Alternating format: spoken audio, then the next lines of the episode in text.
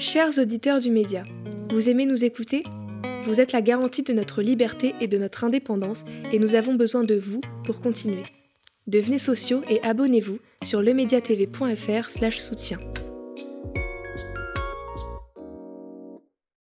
Bonsoir Frédéric Farah. Bonsoir. Merci d'avoir accepté notre invitation. Alors, avant de nous intéresser aux amendements hein, qui ont survécu au 49.3, est-ce que vous pouvez nous rappeler euh, les orientations de ce projet de loi de finances pour 2023 Alors, euh, plusieurs, euh, plusieurs choses à dire pour commencer sur ce fameux projet. tout d'abord, le projet est composé de deux parties, hein, on, va, on va le revenir, mais je pense que c'est important que tout le monde ait ça clairement à l'esprit. anticiper ma deuxième question, c'est parfait. J'anticipe, euh, j'anticipe, mais je vais vous dire. Bon, et je vais répondre à votre question sur, les, sur les orientations. Donc, euh, tout d'abord, les orientations, et puis la deuxième question. Donc, euh, les orientations. De toutes les façons, le gouvernement va rester sur le même cadre, les mêmes orientations qui sont les siennes, celles qui étaient avant et qui continuent. C'est-à-dire quoi? En gros, les grandes orientations fiscales que l'État avait prises dans le premier quinquennat, c'est-à-dire la transformation de l'impôt sur la fortune qui est devenu un impôt sur la fortune immobilière, le prélèvement forfaitaire unique, ce qu'on a appelé la flat tax et autres, tout ça demeure. Et euh, ce qui demeure aussi, c'est euh, ce que l'on veut faire pour les entreprises. Vous savez, les impôts de production qu'on va vouloir réduire, qu'on a déjà réduit, mais que vont continuer à réduire de manière étalée cette fois-ci. Donc, pour ma part, la lecture que j'en fais, ça reste un, budget très euh, orienté, c'est-à-dire qui va être un budget plutôt, contrairement à ce que l'on dit, où on peut entendre austéritaire, et qui va demander un effort considérable au service public, et qui fait que euh, pour beaucoup d'entre nous, euh, ça va pas être un budget forcément très favorable. Et j'aurai l'occasion de rentrer dans les détails pour qu'on le comprenne. Donc, si vous voulez, pourquoi c'est très important d'observer ça? Parce qu'aujourd'hui, dans le budget, il y a un sous-ensemble de budget. C'est quoi? C'est la fiscalité. Et la fiscalité, elle touche quoi? À la justice sociale, à l'équité. Qui va supporter plus un effort Quand vous accordez une exonération, par exemple, à telle catégorie, vous réduisez telle tranche fiscale à une autre, bah derrière une idée de la justice que vous avez. Vous estimez que certains doivent supporter plus un effort, d'autres moins. Donc, effectivement, là-dessus, c'est un moment clé d'un enjeu économique qui est celui de la répartition des efforts et qui, va supporter davantage, qui va bénéficier davantage. La Macronie, euh, je le dis souvent parce que j'observe ce que fait ce gouvernement, même s'il y a eu le quoi qu'il en coûte, le bouclier tarifaire et autres, reste un budget euh, reste en termes d'orientation quelque chose qui favorise euh, globalement les catégories euh, les plus favorisées. Mais je rentrerai dans les détails tout à l'heure là-dessus, évidemment. Alors, vous l'avez rappelé, effectivement, il y a deux, deux parties hein, dans ce projet de loi de finances. Hein. C'est la première partie de ce projet de loi qui a été adoptée sans vote de l'Assemblée nationale. Qu'est-ce que contiennent ces deuxièmes parties? On reviendra également sur le recours, possible ou non, à, à, au 49.3 pour l'adoption de la, de la deuxième partie Alors, pour que les choses soient très claires pour tout le monde, comprenons bien que euh, politique budgétaire, c'est composé d'instruments, de moyens et d'objectifs. Donc, quels sont les instruments? C'est le budget de l'État et, comme je l'ai dit, la fiscalité. Depuis la réforme de 2001 euh, relatif à la loi de finances, vous avez deux parties. La première partie va porter sur les recettes et l'équilibre financier général. Donc on va débattre sur les recettes que l'État va recevoir et l'équilibre euh, financier général. La deuxième partie, qui ne peut être votée et travaillée avant la première, cette fois-ci portera sur la dépense, donc recettes, dépenses. Donc, qu'est-ce qu'il fallait dans cette première partie? Il fallait tenir ensemble à la fois quelles vont être les recettes et en même temps veiller à cet équilibre financier, c'est-à-dire l'idée que Bercy a indiquée qu'il ne faut pas que le déficit excède les 5%. Donc ça, c'est l'équilibre financier. Donc par conséquent, il ne fallait pas que les amendements qui arrivent compromettent l'objectif de déficit et que d'une certaine façon, on ne se retrouve pas avec un surcroît finalement euh, d'attente de la part des députés qui menacerait cet équilibre. C'est pour cela que la centaine d'amendements qui vient et qui vient essentiellement du camp de la majorité présidentielle et un peu de LR viennent alourdir l'affaire de 700 millions, mais ne viennent pas compromettre euh, euh, l'équilibre général. Pourquoi? Parce que même si les règles budgétaires européennes ont été suspendues, il y a toujours à l'esprit euh, des gouvernements par rapport à nos engagements européens l'idée que la dépense publique ne doit pas progresser de telle sorte que le déficit ne devient intenable. Donc qu'est-ce qui s'est passé? Qu'est-ce qu'on a rajouté en gros dans ces amendements supplémentaires où finalement Mme Borne a engagé le 49.3 En fait, c'est différents crédits d'impôt qui sont venus, euh, par exemple, aider euh, les ménages par rapport à la garde des enfants. Il y a des éléments qui sont relatifs euh, à aider les collectivités locales par rapport aux factures énergétiques, des aides aussi aux entreprises, qui font que on a, a limité le nombre d'amendements à une centaine pour arriver à une masse budgétaire qui ne vienne pas compromettre ça. et de telle sorte qu'on a empêché cette fameuse taxe que certains voulaient des super profits. Et qu'est-ce qui arrive comme bonne nouvelle en quelque sorte? Comme la France doit transcrire dans son droit un mécanisme européen qui va consister à taxer certains énergéticiens, donc ça va faire un surcroît de recettes euh, que le gouvernement va utiliser. Donc la première partie, la voilà bouclée, euh, concernant effectivement les recettes. Ça veut dire qu'aujourd'hui, on ne reviendra plus là-dessus. Bon, il y aura une mesure qui va être euh, mise en place par l'opposition qui est la motion de censure, mais la motion de censure, euh, nous savons, c'est ce que nous disent les constitutionnalistes, ça s'appelle un pétard mouillé. C'est-à-dire qu'en fait, ça n'a aucune efficacité puisque c'est impossible d'avoir la majorité nécessaire pour renverser euh, le gouvernement. On le fait pour protester politiquement. Dans toute la Ve République, ça a marché une fois en 62, c'est tout. Donc, autrement, voilà. Mais alors, cette première partie hein, euh, du projet de loi a été adoptée sans vote à l'Assemblée nationale, mais il y aura aussi une discussion devant le Sénat. Oui, alors effectivement, donc ensuite il y a la navette parlementaire qui a entre les deux, mais nous savons euh, qu'au final, de toutes les façons, euh, ça revient à l'Assemblée, parce que lorsque entre les deux assemblées, l'Assemblée qui, qui, domine, c'est effectivement l'Assemblée nationale par rapport au Sénat, ça peut effectivement, le Sénat peut jouer un rôle, mais si vous voulez, l'architecture mm. globale euh, va rester euh, celle-ci. Donc, euh, grosso modo, il ne faut pas s'attendre à des modifications majeures en tant que telles. Et alors, donc la deuxième partie sera discutée. Alors, la deuxième partie, là, va effectivement, dans les, jours à venir, va s'engager pour voir qu'est-ce qu'on va, évidemment, maintenant qu'on a le, volet recettes, mais dans la deuxième partie, bah, le volet dépenses, pour voir qu'est-ce qu'on va budgéter. Et c'est là qu'on arrive à ce dont j'avais parlé au départ à grands traits sur les orientations et sur les choix euh, du euh, gouvernement et on va comprendre euh, ce qu'il en est à, ce moment-là dans un cadre général qu'il faudra avoir aussi à l'esprit, c'est-à-dire par rapport à nos engagements européens mhm. et par rapport à ce qui se passe aujourd'hui en termes d'inflation et du rôle de la Banque centrale. Vous avez rapidement évoqué les amendements qui ont survécu au 49.3. On peut être peut-être parler de ceux qui n'ont pas été retenus, hein, l'instauration d'une taxe spéciale sur les superdividendes ou l'abrogation de la réforme Macron de l'exit tax. Oui, mais c'est pas surprenant parce que, en fait, tout ça, ça n'a pas survécu ou ça n'a pas pu euh, fonctionner euh, pour une raison simple, pour le dire en faisant un anglicisme épouvantable, mais je vais le faire. Le monde de la Macronie, c'est business friendly, quoi. C'est-à-dire, en fait, il faut faire une orientation qui est plutôt favorable au monde des affaires, en disant que si on fait cela, ça permet de maintenir les capitaux en France, de maintenir l'attractivité, de ne pas effrayer les marchés financiers, ou alors comment on va, comme on va pas le présenter comme ça, parce que c'est, politiquement, c'est pas vendable, on va montrer que finalement il y a des effets négatifs, techniquement c'est compliqué, euh, que ce n'est pas la meilleure mesure. En fait, ce qui est très important dans ce genre d'affaires, c'est de mobiliser la technique pour servir des buts politiques, en fait. Si vous voulez, c'est ça l'intérêt, et de montrer que Bon, tout ça, c'est bien complexe, euh, cela vous échappe quelque peu. Euh, donc, euh, ça, c'est un peu des mesures sympathiques, bon, sur les super dividendes ou autres, mais c'est généreux, mais quand même, c'est pas très faisable, c'est pas très réaliste. Et donc, dans ce genre de situation, on essaye de montrer que Bon, c'est des idées sympathiques, mais sans réalisme. Donc, il faut être pragmatique, comme on dit dans le langage d'aujourd'hui, qui est une fausse façon polie euh, de démissionner par rapport euh, à ce qui se passe en acceptant l'ordre du monde ou le désordre du monde. Hein. Mais c'est plus poli de dire qu'il faut être pragmatique comme ça. c'est vrai que c'est plus, plus sympathique que de dire bon, bah, on supporte. Voilà. alors, l'exécutif a quand même fait des concessions, notamment à la gauche.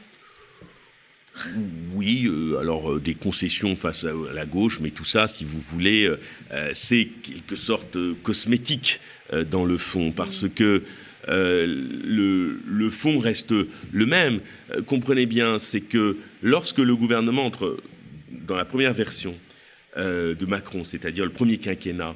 Le premier quinquennat, c'est s'est traduit toutes ces mesures fiscales favorables que j'évoquais pour le capital à 54 milliards de pertes de recettes. Donc en gros, euh, qu'est-ce qu'a fait en fait euh, Macron dans sa version Édouard Philippe, ensuite Castex et aujourd'hui Borne Aujourd'hui, le problème, c'est pas tant la dépense qui s'envole, c'est le problème, c'est la question des recettes. C'est-à-dire que ces modifications de la fiscalité ont fait perdre euh, comment dire, des recettes à l'État. Euh, ça, c'est l'effet des différents gouvernements qui ont euh, été aux affaires. Époque Macron, on pourrait remonter avant. Et autre source qui aurait pu être une source d'économie, qui aurait pu être, si on veut, une concession à la gauche ou simplement une concession à la justice fiscale, il y a un rapport très intéressant qui est tombé, enfin une étude par des chercheurs de Lille, de l'IRES, qui a montré l'importance des aides qui sont apportées aux entreprises et le coût que ça représente pour le PIB.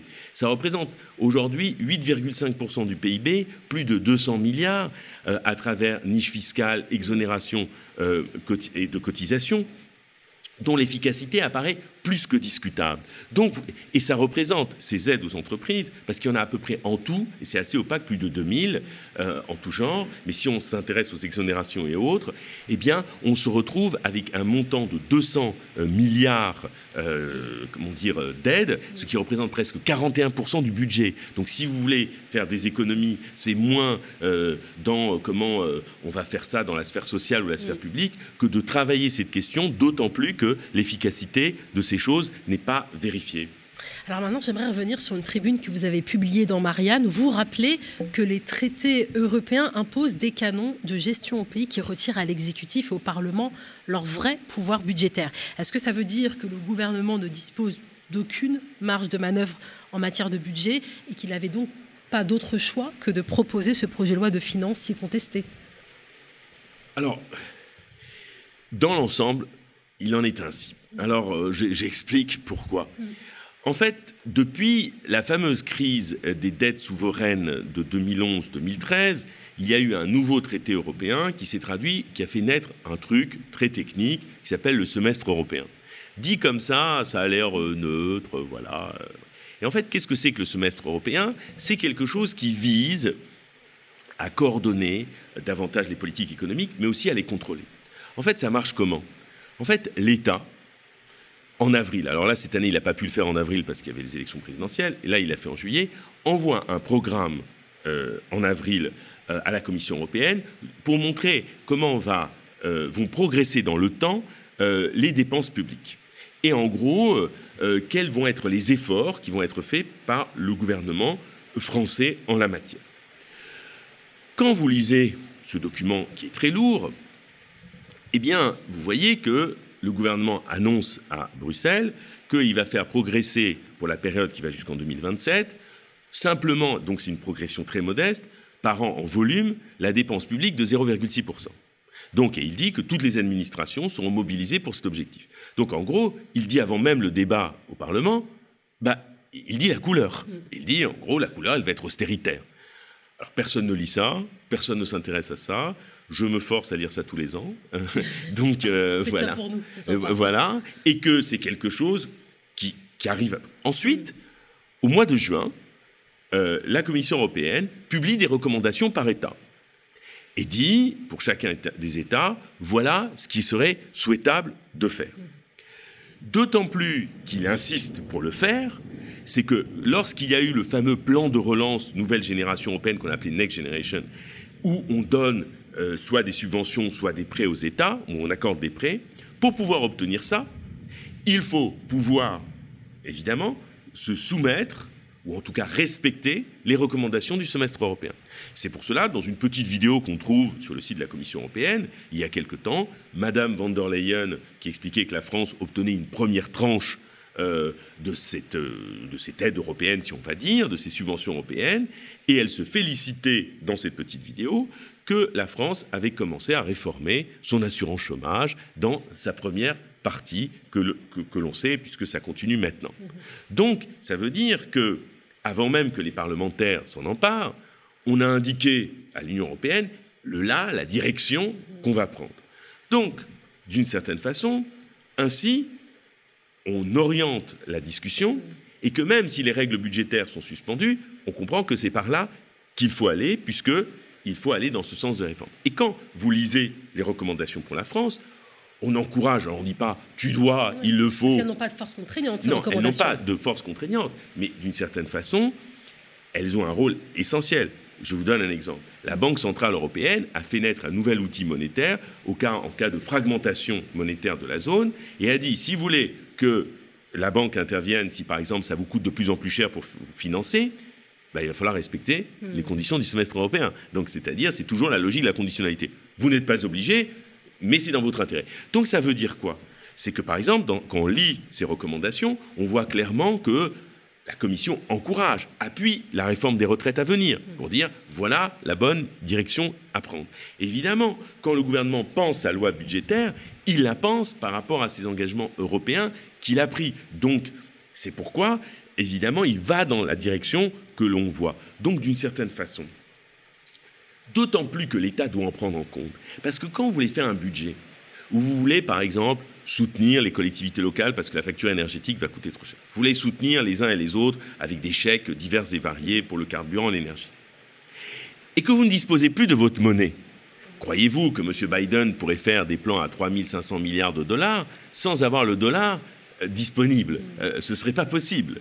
Donc, vous n'avez plus votre monnaie. La Banque centrale vous dit écoute, le temps de l'argent pas cher, c'est fini, je relève les taux eh bien, qu'est-ce que vous allez faire? Vous ne pouvez pas dire, bon, bah, les orientations européennes euh, auxquelles j'adhère, je m'assois dessus, parce que, évidemment, même le parapluie de la BCE n'est plus aussi présent que par le passé.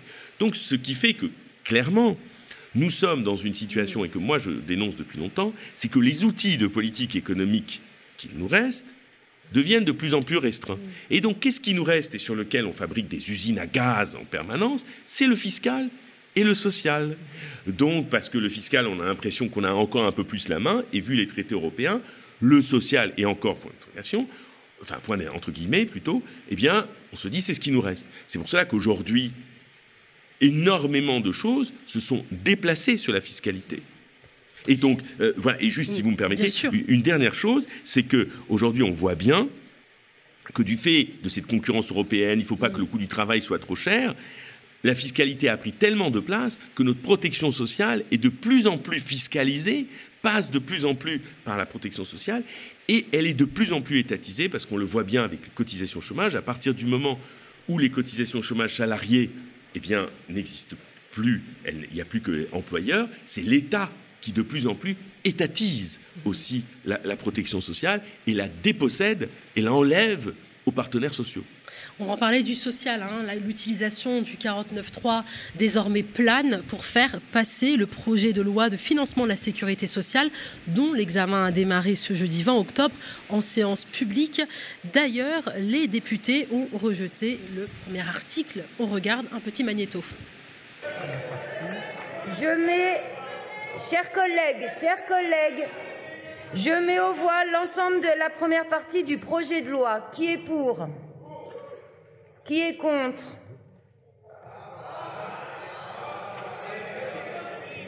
Scrutin public, vous êtes d'accord? Le scrutin est ouvert.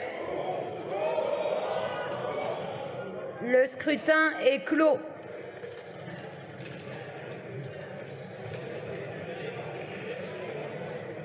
Votant 173, exprimé 170, majorité 86, pour 72 contre 98, l'Assemblée nationale n'a pas adopté la première partie. Monsieur le ministre.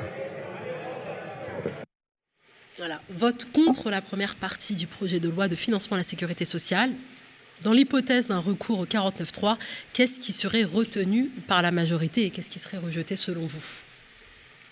Bon, de toutes les façons, euh, pour l'instant, on est dans une situation où euh, la, sécurité sociale, euh, l'enjeu central, parce que si on regarde la structure des dépenses juste un instant, pour répondre ensuite à votre question.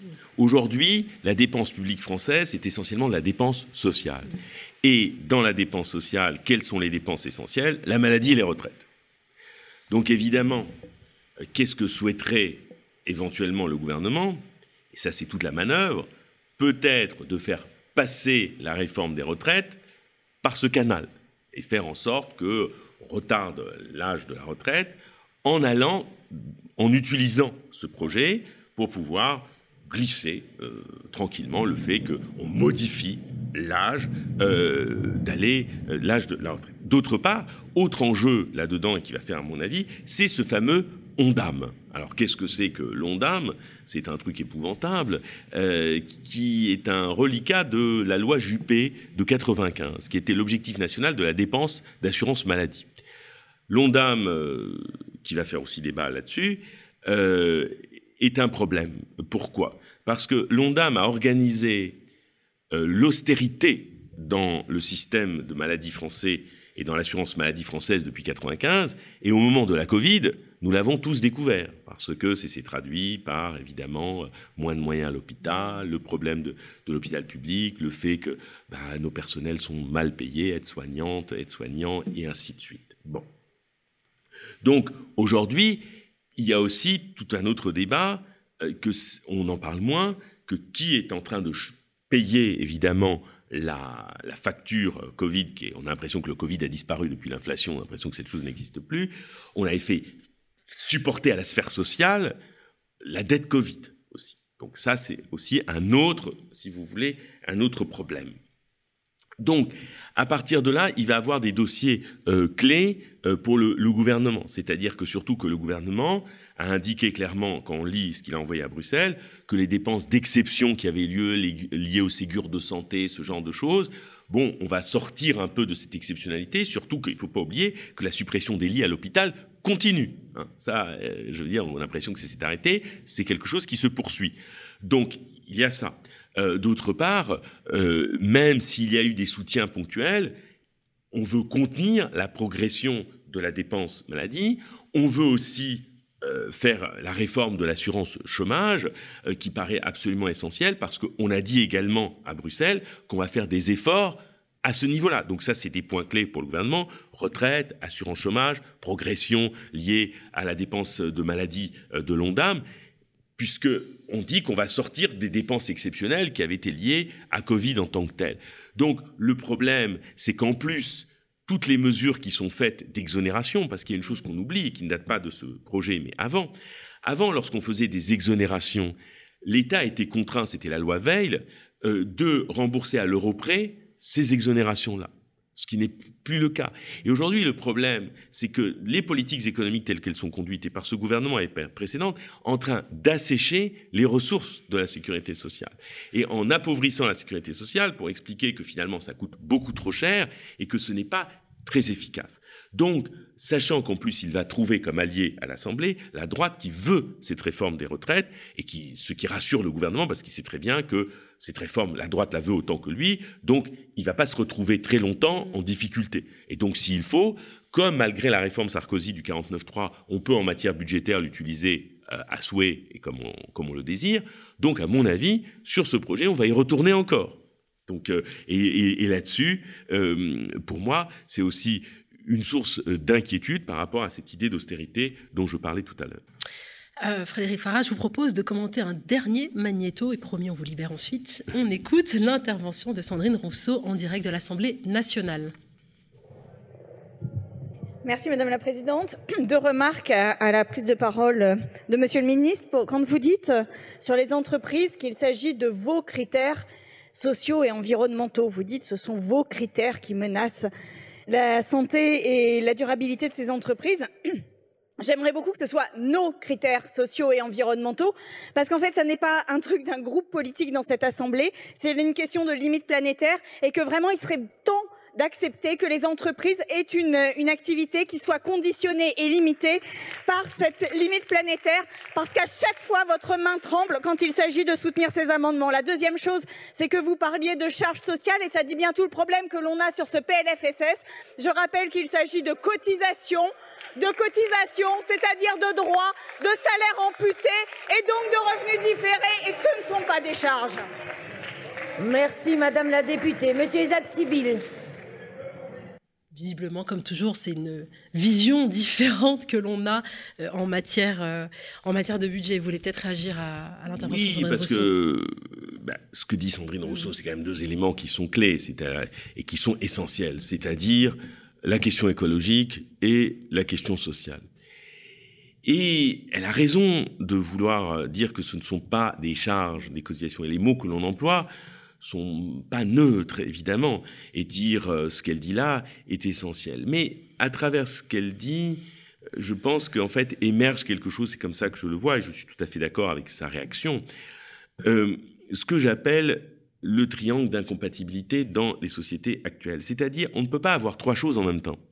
On ne peut pas avoir la recherche de l'équilibre budgétaire à tout prix, la préservation de l'état social et les investissements d'avenir. Vous pouvez en avoir deux sur trois. Donc, soit vous dites, bon, ben, on va s'occuper de l'écologie, il faut voir comment avec le gouvernement, mais on veut avoir en même temps l'équilibre budgétaire, donc c'est la sphère sociale qui devra trinquer. Soit on pense au contraire qu'il ne s'agit pas d'être dans le fétichisme budgétaire et que le plus important, c'est l'écologie et le social.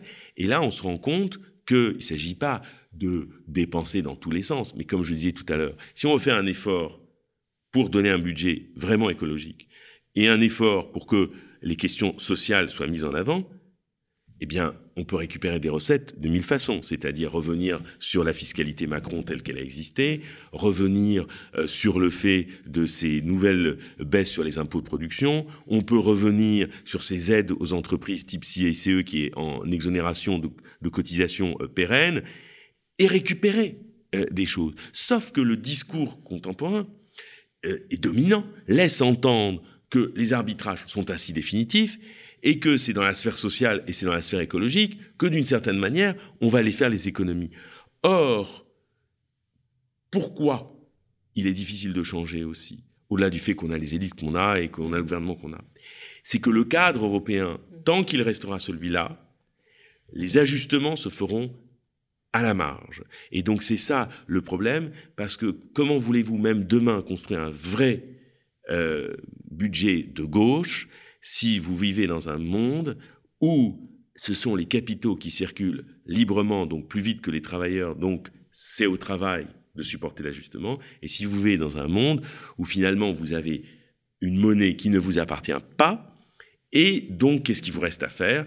Comme beaucoup de gouvernements, de la flexibilité d'ici de là, et l'écologie et le social se retrouvent à chaque fois un peu le parent pauvre, ou l'ambulance qui amortit, qui vient euh, faire la voiture balai de cette politique. C'est-à-dire, en gros, si on n'avait pas eu toutes nos politiques sociales depuis tant d'années, toutes les politiques économiques qui sont conduites depuis 40 ans auraient eu des effets terribles en matière de pauvreté et autres. Qu'est-ce qui fait que ça a été amorti très largement? C'est parce que nous redistribuons. Si on n'avait pas cette redistribution, si le social n'était pas là pour amortir les politiques économiques qui sont mises en œuvre depuis 40 ans, les dégâts sociaux et les inégalités auraient été X fois supérieurs. Vous êtes en train de dire qu'on aura pas de véritable projet de loi de finances de gauche tant qu'on restera membre de l'Union européenne. Je suis en train de dire que si on reste membre de l'Union européenne avec telle qu'elle est aujourd'hui et telle qu'elle est organisée, on peut oublier toute idée de gauche. Parce que euh, la construction européenne telle qu'elle est aujourd'hui, il faut être clair et parler un langage pour la mm. gauche et qu'elle comprendra elle avantage le capital au détriment du travail. Donc la construction européenne est au service du capital contre le travail. Que les choses soient claires et absolument indiscutables là-dessus. Et si on peut me démontrer le contraire, je serais ravi de, l'entendre. Donc aujourd'hui, si euh, on veut euh, un vrai euh, gouvernement de gauche, bah, évidemment, le cadre actuel, et pour finir, on vit dans une Union européenne où c'est la concurrence libre et non faussée qui est la matrice du droit. Lorsque aujourd'hui on veut faire la transition énergétique, il m'apparaît nécessaire de repenser des monopoles intégrés du transport, de l'énergie et autres. C'est évident que vous voyez bien aujourd'hui, si quelqu'un me dit qu'il y a une solidarité européenne qui est à l'œuvre dans la crise énergétique, je veux bien la voir, mais j'aimerais savoir où. Vous avez un État qui est prêt à mettre des milliards sur la table, l'Allemagne, mais qui ne veut pas que le prix du gaz soit limité. Et donc, dans l'histoire, il n'y a pas de, solidarité en tant que telle, ou sinon que de manière provisoire. Donc, quand vous êtes dans un ensemble où c'est la concurrence qui domine, le capital qui circule librement, vous avez une monnaie qui ne vous appartient pas et qui, fondamentalement, ne peut pas se transformer en éthique sociale, si vous voulez toutes ces contraintes avec la concurrence de tous contre tous, et vous espérez que ce soit le capital qui recule par rapport au travail, non, car je le répète, l'euro un de ses effets a été d'éroder la capacité de négociation des travailleurs. Et je tiens à dire pourquoi. Parce que quand vous n'avez plus de flexibilité sur votre monnaie, la flexibilité, vous la récupérez sur les salaires. Donc aujourd'hui, les salariés dans ce pays et en Europe, qui sont dans la zone euro, supportent la double morsure. Première morsure, qui était celle de la déflation que contient euh, l'euro parce que ça écrase les salaires. Deuxième morsure, le retour de l'inflation. Donc aujourd'hui, le camp du travail est perdant, les travailleurs sont perdants dans une Europe qui tourne pour le capital. Je pense qu'il faut que la gauche l'entende une fois pour toutes. En tout cas, c'est entendu ici, sur ce plateau du Média. Merci beaucoup, Frédéric Farah, pour toutes ces euh, mises au point et clarifications.